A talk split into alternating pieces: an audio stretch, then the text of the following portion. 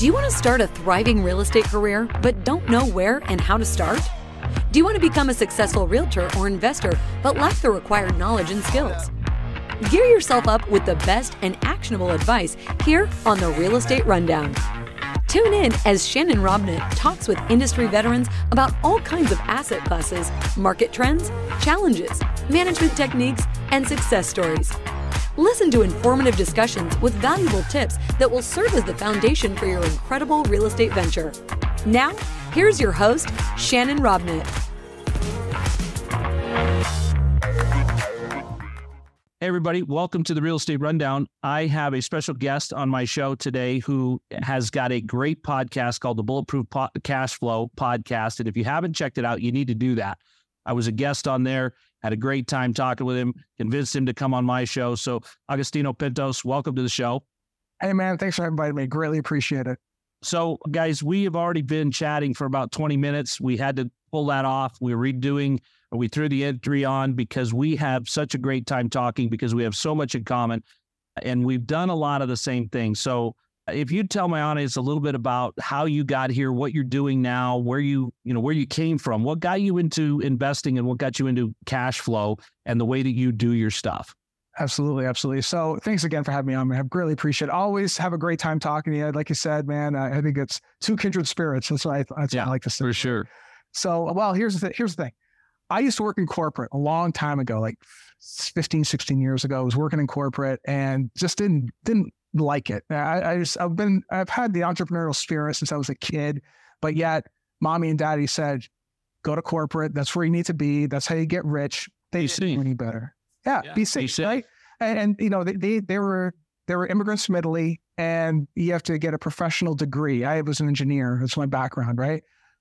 The thing is, I was never, I mean, I did, I excelled. I was, I was at the C level many, many times, uh, but I just did not like it. That was not my bag. And I was introduced to real estate, like I said, 17 years ago. First, I was doing small single family acquisition, renting it out, then was small multifamily stuff. And I was doing some of that. 2008 hit, stopped for a while. I got a little bit scared from doing all that and really took a, took a bit of a hiatus, managed what I had, took a bit of a hiatus, but then decided when I got back into you know working in corporate again and doing all this stuff, it's like I kept on. I, I guess I didn't like having my fate in, in the hands of someone else, especially those yeah. who don't like me. Right? That's most, most entrepreneurs don't like that, right? I mean, when somebody else can can get uh, word from the bean counters, and all of a sudden your job's no longer, or you know you're you're going to Alabama to work on a project, or going to North Dakota, or wherever, you know, Nobody likes that, especially us with entrepreneurial spirits. Well, here, here, Shannon, here's the thing. All right. The higher you go up in the ladder of corporate, the bigger the target on your back. Absolutely. So what does that mean, right? So now all you have this big target on your back, and the reason why is because you have more responsibility. You have a big, big paycheck, right? You're getting paid yep. a lot of money from these guys, right? And in the case of where I was, I was a high income earner. I was kicking ass, was doing great things until one day the guy who hired me takes off. New guy comes in. One of my guys did a mistake. I get blamed for it. I get riffed. I had nothing to do with it in terms of the, the actual incident. But the thing is, it's like I'm not I'm not trying to shun responsibility either. But it's like it's this is this is the corporate world, and I'm thinking to myself, how many more times am I going to allow someone else to dictate my future and the future of my family? Yeah, I'm done. I'm not doing this anymore. Well, and you know, like you said, climbing the corporate ladder, you know, I've heard it said often that a paycheck is the bribe that your employer gives you to give up on your personal dreams, right? Yep. And the reality is the more they require of you, the higher you go up the ladder, the more vulnerable you are, the more they've got to pay you to convince you of that. But it's a double-edged sword, right? And then what most of America does is they go out and they go, wow, I just got a 5% raise. Let's raise my consumer debt by 5%. Let's raise my payments and obligation by 5%.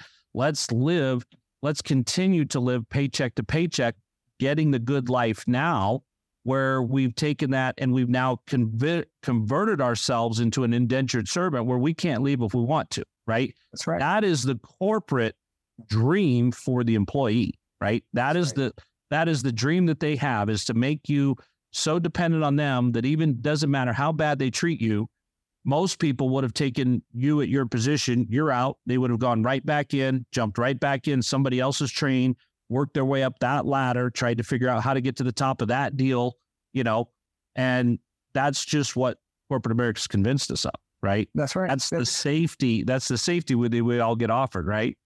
But you know what, Shannon? There's one more messed up part that I realized from getting getting the box, the GTFO box, or the GTFO box. Oh yeah, yeah. It's not a right. sports car, boys and girls. Okay, it's no, not. right. But here's the thing: the higher up you go on the ladder, the more money you get paid. Right. So now, if you're at the C uh, C level, you're a C level person. Okay, you get riffed. So I got to start all over again. Start sending out resumes. It isn't like there's a ton of those jobs out there. Yep. And there's like at the C level, if I want a CIO job, there's a handful of jobs that might suit me that are actually available right now. Right. Yeah. And that means that I'm, com- and I'm competing with a lot of other smart people. Like if you're going to make it to the C level, you're not an idiot. You're, you're typically right. a, a, pretty smart person to get up there to begin with. Right.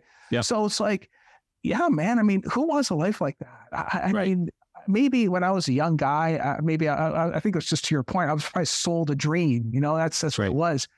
It's it's you know, there's so much more to life than just doing that, and th- that's why I got into real estate. And once yeah. I learned how to syndicate deals, how to put deals together, that changed everything, right? I, I, I was sitting outside, I was sitting in my car. I got riffed again, right? At this company, right? And so I decided to sell off some assets and try to figure out what I'm going to do next because I knew I didn't want to do that, right? Yeah. I was a CIO. I went to Virginia to start selling off some assets. And I remember sitting in my car, staring outside the window. I still see the building. Actually, it's funny. It was a little, little 30 build, 30 unit building looking outside the window and I'm like, I happen to be on the phone with a real estate attorney, a new friend. And I said, Hey, you know, who owns these 30 unit buildings? These big, like, I, I thought they were big. Big apartments are 30 units is that big, right? And, and, you know, keep in mind, I've done single family, I've done other stuff like that, but I'd never done anything like this before. Anyway, so I, I said, Who owns this? And he goes, What do you mean who owns it? People own it. I go, What people? Go, They're banks. I mean, what? He goes, No, no, no, individuals. They, they syndicate it. I go, What's. Syndicate? What's, what's that? He explained what syndication was. And I'm like, well, I could do that. I mean, yep. I wasn't afraid of the numbers. I wasn't afraid of talking to people. I wasn't afraid of any of that stuff because I was kind of accustomed to that being in corporate. So I decided to learn how to do that. I, I, did it the hard way. You know, I didn't have a coach. I didn't know what coaching was. I like there were back then. There weren't any like gurus the way they are today. And even today, the gurus that are out there are most of them are garbage or have never actually done a deal before. Right. The ones that, they love to teach, right? Those that can't teach, right? Those that can't yeah. teach do. That's right. And a lot, right. a lot of those guys, right? right? Tons of those people, right? Or you get into a program where the the coach does, has never even done a deal before. Like I, right. I can't even fathom that, right? Right. I learned that on my own. That's how I did it. Right. And I learned it on my own. Got into the first deal. The way I the way I did it was to find a guy that did it before, had some success, deliver value first to him, and then found found a kick-ass deal and asked him, "Hey, do you want to come in with me on this deal?" Right. He did. You know, and that's and that's the model that I I tell everybody. You know, look, you've got to be important to important people, right? You've got to be with the movers and shakers. You've got to be in a room full of doers not a not a not at, at, a conference desk way in the back trying to take notes on what you're supposed to do. You've got to actually get your hands dirty and do this. And you know your journey sounds very similar to mine. You know i was doing deals you know i was doing you know 180 unit apartment deals with a single investor right? And then my investor decided he didn't want to play anymore. He had some other things he wanted to do blah blah blah.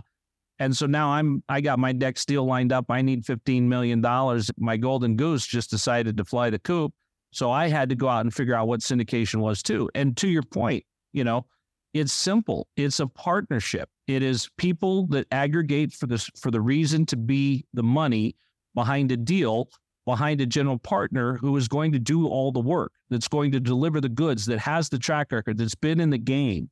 And you know, that's what a lot of people are finding out, unfortunately, the hard way right now, is that there's there's a lot that goes into a resume. There's a lot that goes into getting where you are.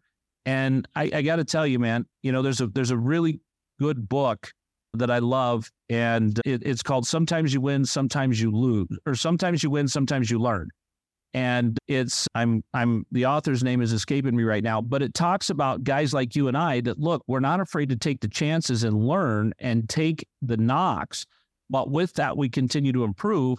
And in the way that we do it, you started out with single family, you started out with small multi- multifamily. You did these things on your own with your capital. And once you felt confident in what your ability was to, to action on those items, then you went to the next step, right? That's You went to the next step of becoming important to someone that was doing what you want to do. You know, the one time I recommend that people get a job, and and don't get mad at me, buddy. Come on now. The one time I recommend that people get a job is to find what they what they are passionate about and go work for that person that is also passionate about it, that's built the machine that you want, and work for them and find out all the parts and pieces, just like you did right? You didn't do it as an employee, but eh, you know, there's people that want that employment status. Get that done. And then once you have that, now you've got taught that. You got paid to learn instead of going to college and paying to learn, or instead of going and, and getting with a guru or coach. And there are a lot of great coaches and there's a lot that aren't. We're going to leave it at that. But the reality is, man, your track is so similar to mine, and it came with a depth of knowledge, I'm going to guess, that you wouldn't have gotten had you not beat your head against the wall and found the solutions. Tell me Oh, about yeah. that. Yeah, man, hundred percent. I mean, that's a thing. I mean, I went through a lot of books. I went through so many programs. I went through Carleton Sheets, man. You know Carleton Sheets, remember that guy Yep. from the seventies? Yep. Right? Like Classic. subject to yeah, subject to like how to put deals together, single family homes and stuff like that. I used those same strategies to take down a 200 unit building. Six Yeah. strategies. It doesn't matter. It's the same thing. Right. Just add zeros, right? Right. But what we ended up doing is we grew this portfolio from literally zero to 1,600 units in and around Cleveland, right? Of just B and C type assets. Mm-hmm. And then what I ended up doing from there is scaling out to development. So now we also, this is the biggest part of our business today, is either ground up development or adaptive reuse. But I'm specifically doing urban infill. That means Yeah. I, I know you, I know you know what that means. So I'll tell Oh, the yeah. audience.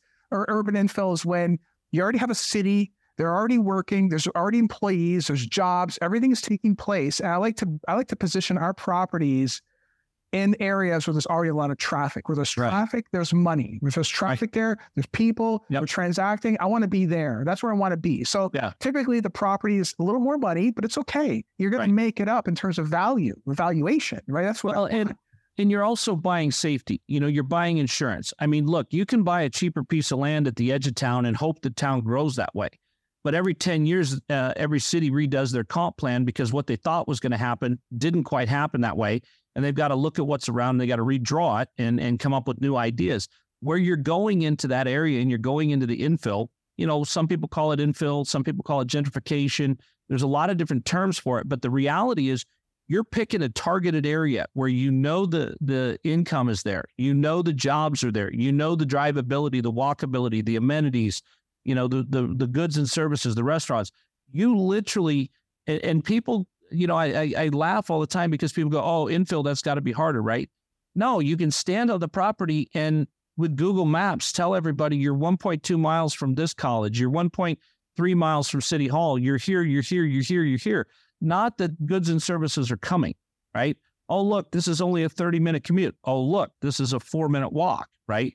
From major employers. And so, in a lot of ways, you're right. You're paying more, or you could look at it that you're buying insurance by knowing where you're going and knowing what's already around you and knowing that, hey, we've hit the dot. We know right where we're at. We know who our customer is. We know what they want. We know what they don't have in the immediate area. So, in a lot of ways, it makes it a lot easier. It's just maybe a little bit more regulation because it's inside a developed city. Maybe it's a little bit more cost and acquisition and construction and reconstruction because of you know parking issues, storage issues, things like that while you're doing your projects. But at the end of the day, it's definitely, in my opinion, a, a, a much easier route to go in a lot of ways than going out to the edge of town and, and doing a development out there. hundred percent. I mean, the the most things that or most things that people get get really weirded out about is the level of risk and development. And the key is to de-risk as much as you can. And the Right. urban infill model does that. And additionally, one thing that uh, we did on the multifamily business over here is that I have a kick-ass team. I have the, the I have great attorneys. I have great lender partners. I have Yeah. great brokers. I- These guys are the best I can find, right? I do the same model over here in the development side and on our net lease business too. But on the development, I mean, I find the best guys that have the connections to the city that can that can get things done with the city. The last thing you want to do is funny. I, I know guys that bring in attorneys from Columbus to do deal stuff here to do deals here in Cleveland. Dumb, stupid. Why would you do that? Like, why would you introduce a brand new person who's never been here, doesn't even know this, the area, to a brand new city? It's stupid. Don't do that. You know, that's you're introducing risk that's totally unnecessary, right? Yep. There's great attorneys here. That's who we use. We use the great, the greatest, the best guys I could find that are known brands and they know the people that can help make decisions with the city. That's who I. That's who we use. And uh, then we also kicked off our net lease fund. We have a blind pool net lease asset fund. We acquire single tenant net lease deals. Dollar General, Dollar Tree, Walgreens. They're the brands that people know, love, and trust. So between these three different different asset classes, they have three different return targets. Right. Yeah. Obviously, the multifamily is you know the the bread and butter quarterly returns, that type of thing. It's a little choppy. And, and anybody that tells you that B and C assets are not choppy are liars. Okay, they are. Right. Right. but Right. it's the nature of the asset, right? Yep. The development stuff, as you already know, it's it takes a while, but after you you do the refi, you pull out, you squeeze out all that juice, and you get nice, nice juicy squeeze from that deal, right? The the, the, the investors are happy, the banks are happy, everybody's happy, right? But it takes Right. a little bit to get that money. On the net lease business, it's a monthly return. It's it's you know it's a risk adjusted return. It's not crazy, but you know what? You'll never get rich like doing doing multifamily unless or sorry doing doing net lease unless you're doing it in a big big way like we plan on doing it.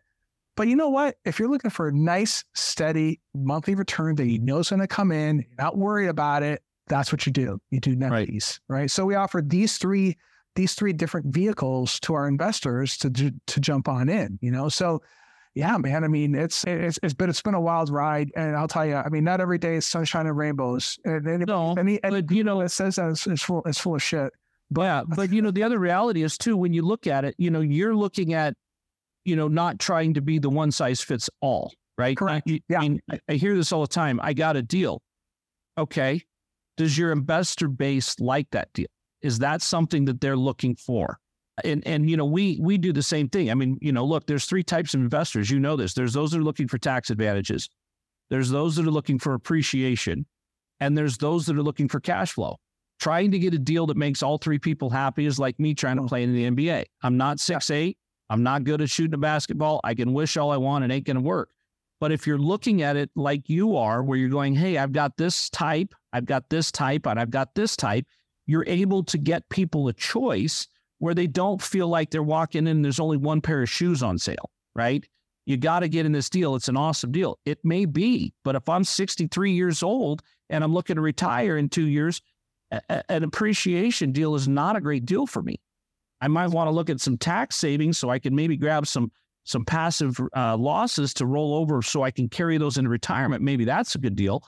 But you know, trying to make that one size fits all, I see that happen so often, and it's not always the best. You know, there's always different things that you can do. So that's a very smart thing, and and that's understanding your investor pool, and that's adapting to what they need because, like you and I know, they all underwrite there's different nuances with with each one about how does a value add underwrite versus a stabilized asset, right? What about a triple net industrial deal or or you know net lease with a Walgreens? You know, Walgreens is great. There's one in my town that's been vacant for 15 years. They got three years left on the lease or four years left on the lease. At that point, the investor's got a problem. But for the last 15 years, he's been getting paid. You know, it's all corporately guaranteed. So you have different risk adjusted opportunities for people, but they also have to adjust their return, right? And this is some of the things that we're, we're seeing some people not not quite acclimating to today because we saw such a climb over the last couple of years with money being inexpensive and things like that where returns were great. And if you could get them man more power to you. The market did us a ton of good. We took advantage of some of those. We sold deals we were holding for 10 years in 20 months because the the money was there right? But you have to understand what is that risk versus reward ratio and and be able to get there right? What are you seeing with your investment group right now as far as how they're let's call it reacclimating to the norm Well, I'll tell you what. I mean, I, am glad you mentioned the whole appreciation thing because there's a reason why we call the show bulletproof cash flow and not bulletproof appreciation. Because if anybody says that appreciation is guaranteed, again, they're full of crap. A lot of these guys, they do that. They build in these crazy appreciation to their models. But back when, what, two years ago, uh, there's a deal actually I'm thinking about right now. You probably saw the deal too. I'm sure you did. I don't want to say it on here, but Eh, but I mean, clearly they're not. There's no way they hit the return target today, right? Because they're counting on a crazy uplift in, in terms of valuation on the asset to unload it to some other sucker to overpay for it. Right. Greater sucker theory, right? We don't do those deals. Like we just we've never done those deals. I don't do those deals, right? And it I so the thing is though, here in Cleveland, this is a cash flow market. That's all it is, right? Yep. Can you expect appreciation? Sure. Right. But Right. I don't count Right. on appreciation. I, I never build in appreciation. Right. And here's the thing there's assets that we bought. I paid literally, Shannon, listen, I paid 30K a door for some of these assets. And now the same asset is close to 60. Right. Right. I did not underwrite for that. Right. right. So, Right. so yeah, like- but you know, you love it when the market makes you look like a genius, right? that's right. I mean, That's like accidentally remembering somebody's birthday, right? I mean, you, you, you can't get luckier. But That's, that's right. That's right. But the thing is, it always cash flowed from day one, right? So Right.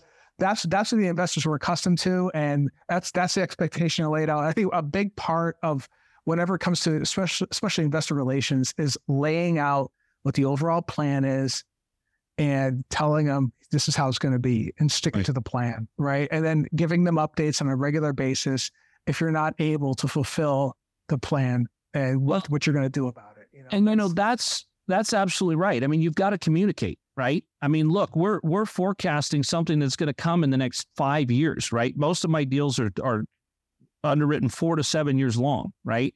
Because that gives you enough runway to adjust for things. But the other side of that is you've got to have constant communication. And if you're not having constant, honest communication, or you're not getting constant, honest communication from your general partner, that should be a huge red flag because there's if if everybody says, "Oh yeah, same like always, everything's working perfectly," it's not true. It's absolutely not true, and it can't be true.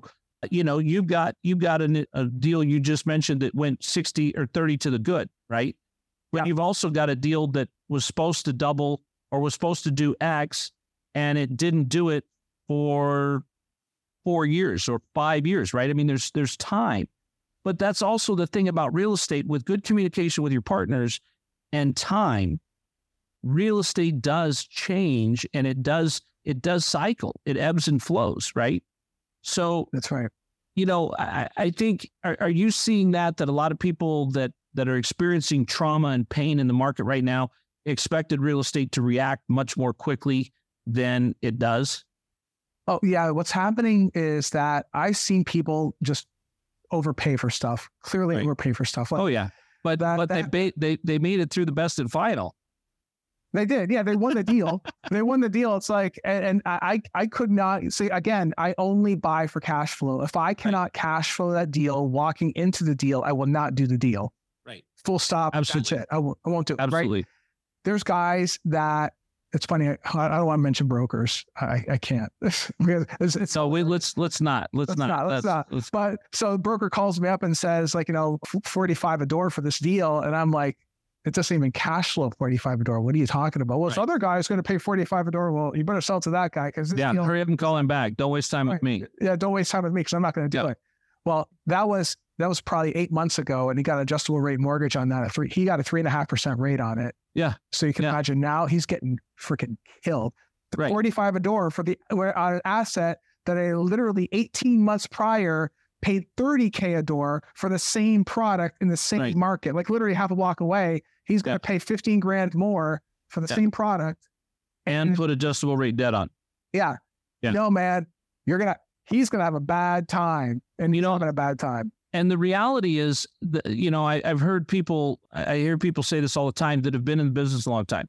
Patient money makes money. You know, if you're expecting your money to work for you today, the only money that's working for you today is the money you carry in your pocket to your JOB, right? That's the only money that's working for you today that's going to give you return on today. And that's just a straight exchange of time for money. Other than that, you've got to be patient. You've got to. This is not a. This is not a fast thing. It's not a get rich quick, right? But and and knowing what the market's done, and this is the beauty of working with someone like yourself, right? You've been in that market for a long time. You've been doing this since 2004. You've been, you, you know, you, you know what that market does. You know how it cycles. You know how it reacts. This is my fourth or fifth recession, right? I can't remember. You lose track. They all kind of start to look the same, right?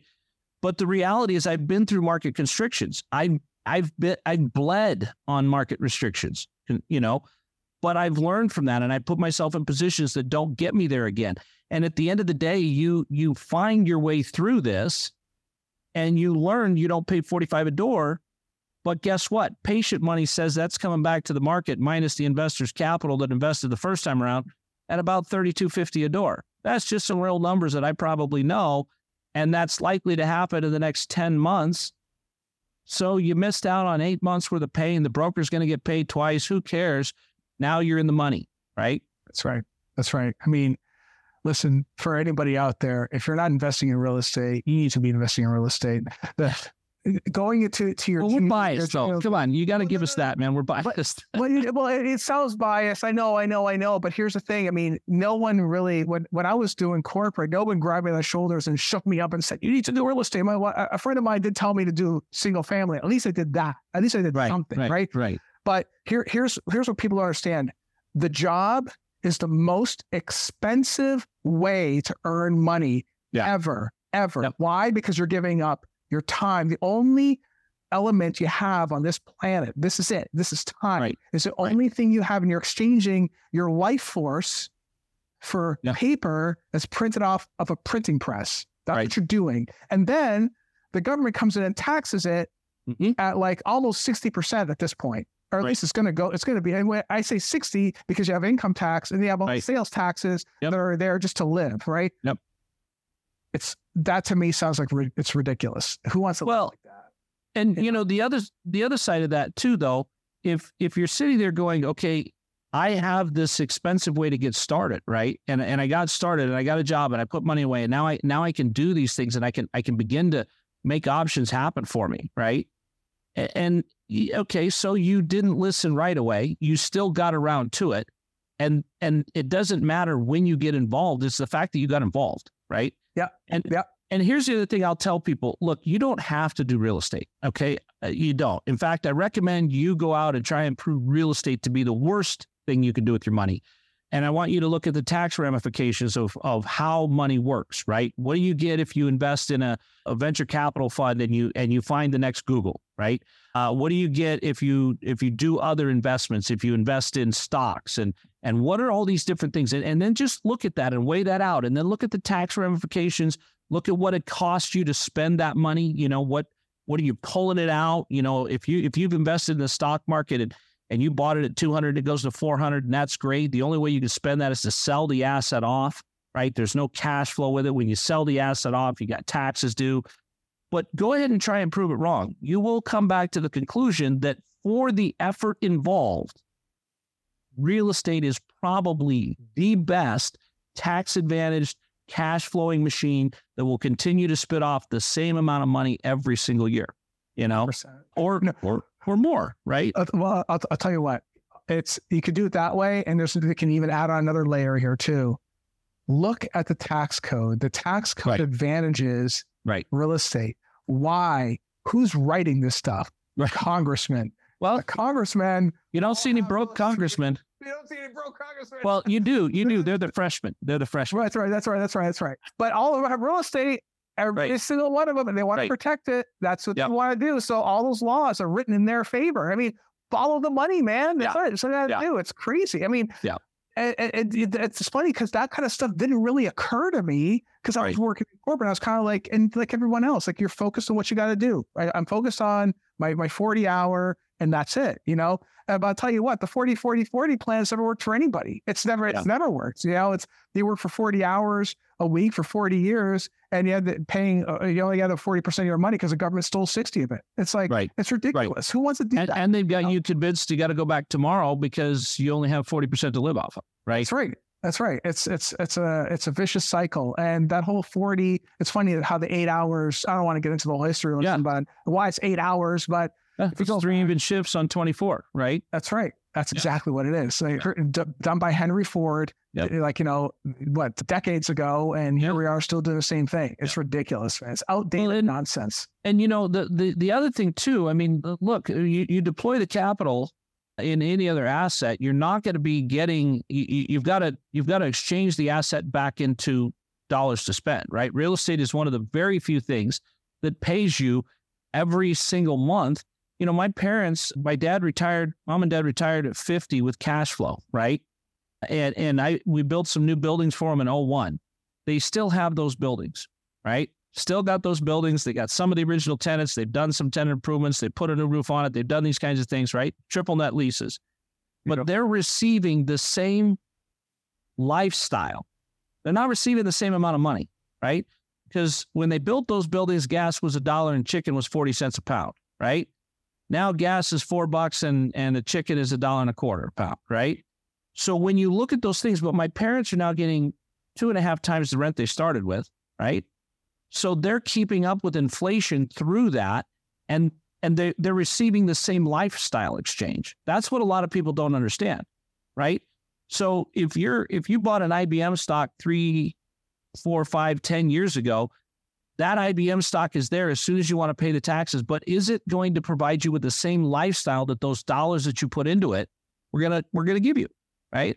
That's right. No, And of course, people miss that. But when you're when you're investing for cash flow, you're investing for the ability to go back to the mailbox the first of every month and pick up that same lifestyle because rents are going to go up, cost of living is going to go up, all of that kind of goes up continually. That's one of the things we do with all of our industrial spaces is we write in a CPI rider, right?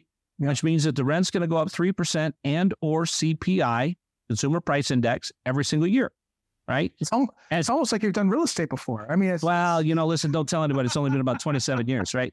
But but now, you know, last year we took an 8.7% increase on rents. yeah, right? Now, Yeah. The tenant complained it amounted to, you know, 150 $200 on their space. It wasn't a ton, right? We we do a lot of incubator space stuff. But it protected us, right? And now we're getting the same lifestyle that we had in January. We got this January, right? Because the tenant is incurring that cost, right? And it's all going to go back around. deal. Did you cut What's him that? a deal? Or did you cut him a deal on that one? Because because that, that inflation just popped. So so, yeah, eight percent increase. Did you cut him a deal, or did you say sorry, you got to pay it? No, that's that's what it is, right? So they're at eight point seven percent. We're on course today this this year for five and a half, right? So they know that's Yeah. coming. But here's what it does: the inflation goes to the guy that's manufacturing the product, right? We got a window tinted guy there. His price just went up ten percent, right? So now the guy getting his window tinted, has got to go back to his boss, or he's got to trade more of his time for that ten percent.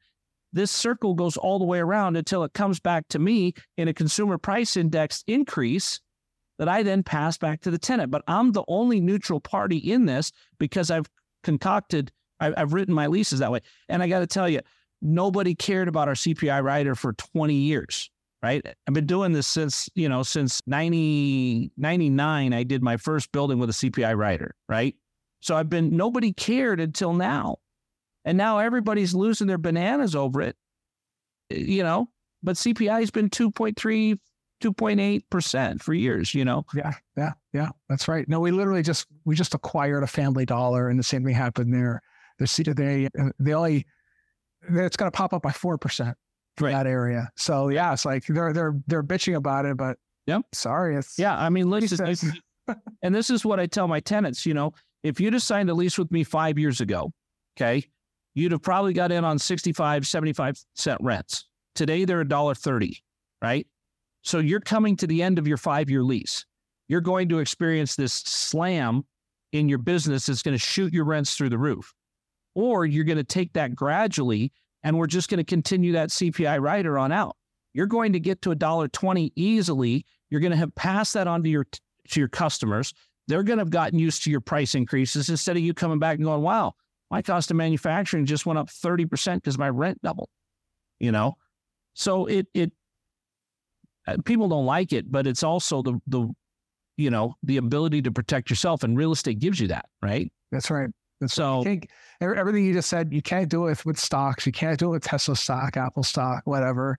No, It's and and even if you did, you get nailed in in uh, capital gains if you're going to go sell that stock. It's it doesn't make any sense to me. Yeah, it's that's why again buying on speculation doesn't make any sense. That, that Apple stock, you can see what it is today. What's it going to be in 30 days from now? You have no idea. But today, I just picked up a check in my mailbox. Right. In 30 days, I get another check in my mailbox. An Apple stock, you have no idea what it's going to be in 30 days from now. right. Like, why would you do that? Right? Totally agree. Sense. Right. Doesn't make any Totally sense. agree. Yeah. Ridiculous. So let's let's kind of shift gears a little bit. You know, with with your experience and and what you've been doing, and you you know you've been involved with this for a long time. Where do you see the markets going in the next twenty four months? I think we're going to see still see a lot of correction taking place right now in the multifamily space, especially in the B and C type stuff. Obviously, the the the, the interest rates have a lot of people freaked out. It's I think we were talking in the green room. Yeah, it's normal, quote normal, right? That's what the rates were before they were pushed all the way down, but now it's risen to a level that was considered normal. Right. However, the adjustments haven't really caught caught hold yet, and you have a lot of people that overpaid for stuff, and they're going to have to do something with this. Like either they have to sl- fire sale them, get Right. rid of them, whatever. Like right now, operations is king. You have to Right. operate the hell out of that asset. Right. And what does that mean? Providing great customer service, making sure the assets are run properly, getting rid of all the fat, that type of thing, right? If you're not doing that, you're doomed for failure. Bar none, that's it, right? Our agree. development business, development business is still going going strong. I mean, we have certainly uh, we're we're seeing that equity as as far as retail equity is concerned is a little slower to come back to the table. The deal's got to be a smoking deal just to get retail equity. And retail equities, you know, people with 50, 100, 200K, those, those sorts of people. The big, big equity, they're still rolling cash in here like crazy, right? Right. So those are. Why are they Why are they doing that? Oh, the, the media, the media has them freaked out. You know, they, oh my God, oh, we're, we're going to a recession. Guys, guys, guys, we're in a recession right now. Right. But you know they're they're doing that because they're trying to convert cash, which is infl- being being eaten by inflation. Yeah. They're trying to convert it to hard assets. That's they right. know that if they put it in your deal, if they're getting nine percent or ten percent on paper, they're actually getting fifteen percent because it's yours is going to be inflation adjusted because that's what happens with rents, right? That's That's, right. what happens with with product. That's but if it's just sitting in a bank account, they're getting four percent on the on the on the money market, and inflation is at five and a half percent. They're dumping them, you know, one hundred and fifty basis points, right? Yep. So Yep. they know that they have to convert that. But the retail guys sit there going, ah, I got to hold on to my cash because I, you know, things are going to get better. You know, everybody that said that they wanted to wait to buy a house because it was going to get cheaper, the only people that are going to win that game are those that are paying cash for it. Anybody that got a mortgage, they would have been better off to buy the house at seven hundred thousand dollars at three percent than they are going to be to buy it at five hundred thousand dollars at nine percent. That's right. That's just math, right. It's just math. Yeah. And, and, and, and many people just, just don't do the math, you know, unfortunately. Yeah. But on the, so on that, on, on that, in that line of business, like we're, we're primarily doing deals where there's some sort of tax abatement opportunity zone. Like that's, that's our, like that's our wheelhouse right now. Cause here in Cleveland, there's still a whole lot of upside in that type of asset. Right. And then on the net lease business, we- we target very specific assets there, right? We're we're not like we're not buying the the five cap family dollar or the two cap stuff in California. We don't do stuff like that, Yeah. right? right. We're trying to we're trying to find those blend and extend type of deals. And I'll tell you what, and the last five deals we've done on our net lease in our net lease business have all been owner financed. Yeah. Five of them, the last five, right? Yeah. Because the, the lending is kind of crazy. So and and that's because the, the lending is where we're able to save some of the money because that's really it really when it comes to net lease, as you know, the only real, I guess, gear, the only the only real lever you have is in financing. Like you can't Right. really do improvements like you could on a multifamily or development, right? Right. So that's really the only lever you have. So I, I think that we're seeing we're going to see a correction there. We're already seeing prices actually come back down to normal. Cap rates Yeah. come back to that that seven eight type thing for a dollar store, Dollar General, Dollar Tree is typically you know four years ago was that with a seven eight nine percent nine percent cap rate. Right. That was the norm. And we're getting back to that right now. So yeah, we just we're actually we're launching another fund right now, and we're doing we're we're buying a bunch of those assets as we speak. Well, and you know when you when you look at it, you know you're you're you, what you're focused on, and this is this is a key point if if you're listening. The seller's focused on price. You're focused on NOI, right? So the seller, the only way that he can get his price is to take that and say, well, I'll finance it for you. I'll do something special on this that allows you to get the NOI that's necessary for you to get the cash flow that's needed. I get my price, I just don't get it for 10 years, right? And and I, I would I would wonder, I haven't sat down and done these calculations, but I would wonder if they just cashed out at the eight percent haircut. I'm gonna I'm gonna guess about what it is. Eight percent haircut that allows you to buy it and finance it traditionally today and and then redeploy the capital if they wouldn't be in a better position or if it's if it's better to to to do creative financing with you you know? I've always wondered that but the reality is they want the price so you get creative right? I mean this building here is an owner carry right? Same sort of deal. They wanted a certain price and that's the only way we got there. Yep. Yeah uh, well it's also tax advantage for them. Yeah. Right? It's yeah. tax advantage and here's the thing. What's a, the, the likelihood of you defaulting is zero i know. But let's say for instance shannon defaults right? It goes right back to him. He gets to own the asset all over again. So he got to collect all the money all along the way and yep. he gets to foreclose on you and he owns the asset again. I mean yep. there's totally agree. for, for the owner to carry. So for yep. anybody out there thinking about care, owner owner carry back it's like eh, there's plenty of people doing it because when times get tough the way they are right now yeah. Creative financing becomes king. Absolutely. You know? And and being creative is is what it is, right? I mean, and and creativity comes from experience. So, yeah. you know, that's the one thing I've learned is is that real estate is going to change and if you're creative and you're smart and you can adapt well and you can and you can move quick, you're definitely going to be doing well in real estate. Yeah, well, hey man, 100%. it's been great to have you on the show. Guys, if you want to know more about where to find bulletproof cash flow, you can get that where you get your other podcasts, or you can ping us here at shannonrobnett.com. And you can catch this episode on our website, find out more about what Agostino's doing in the Cleveland market and other markets, all right here at the Real Estate Rundown. Thanks, guys, for tuning in. Thanks, Agostino, for being with me, man. I really appreciate the conversations we have. You bet, man. Thanks so much. Appreciate it. We'll see you guys next time on the Real Estate Rundown. That's a wrap for today's episode of the Real Estate Rundown. Let these newfound strategies pave the way to start a successful career or a profound rebranding. If you loved everything you have heard, listen to more conversations at www.shannonrobnett.com. And be sure to leave a rating, share it with your friends, and subscribe. Until the next episode.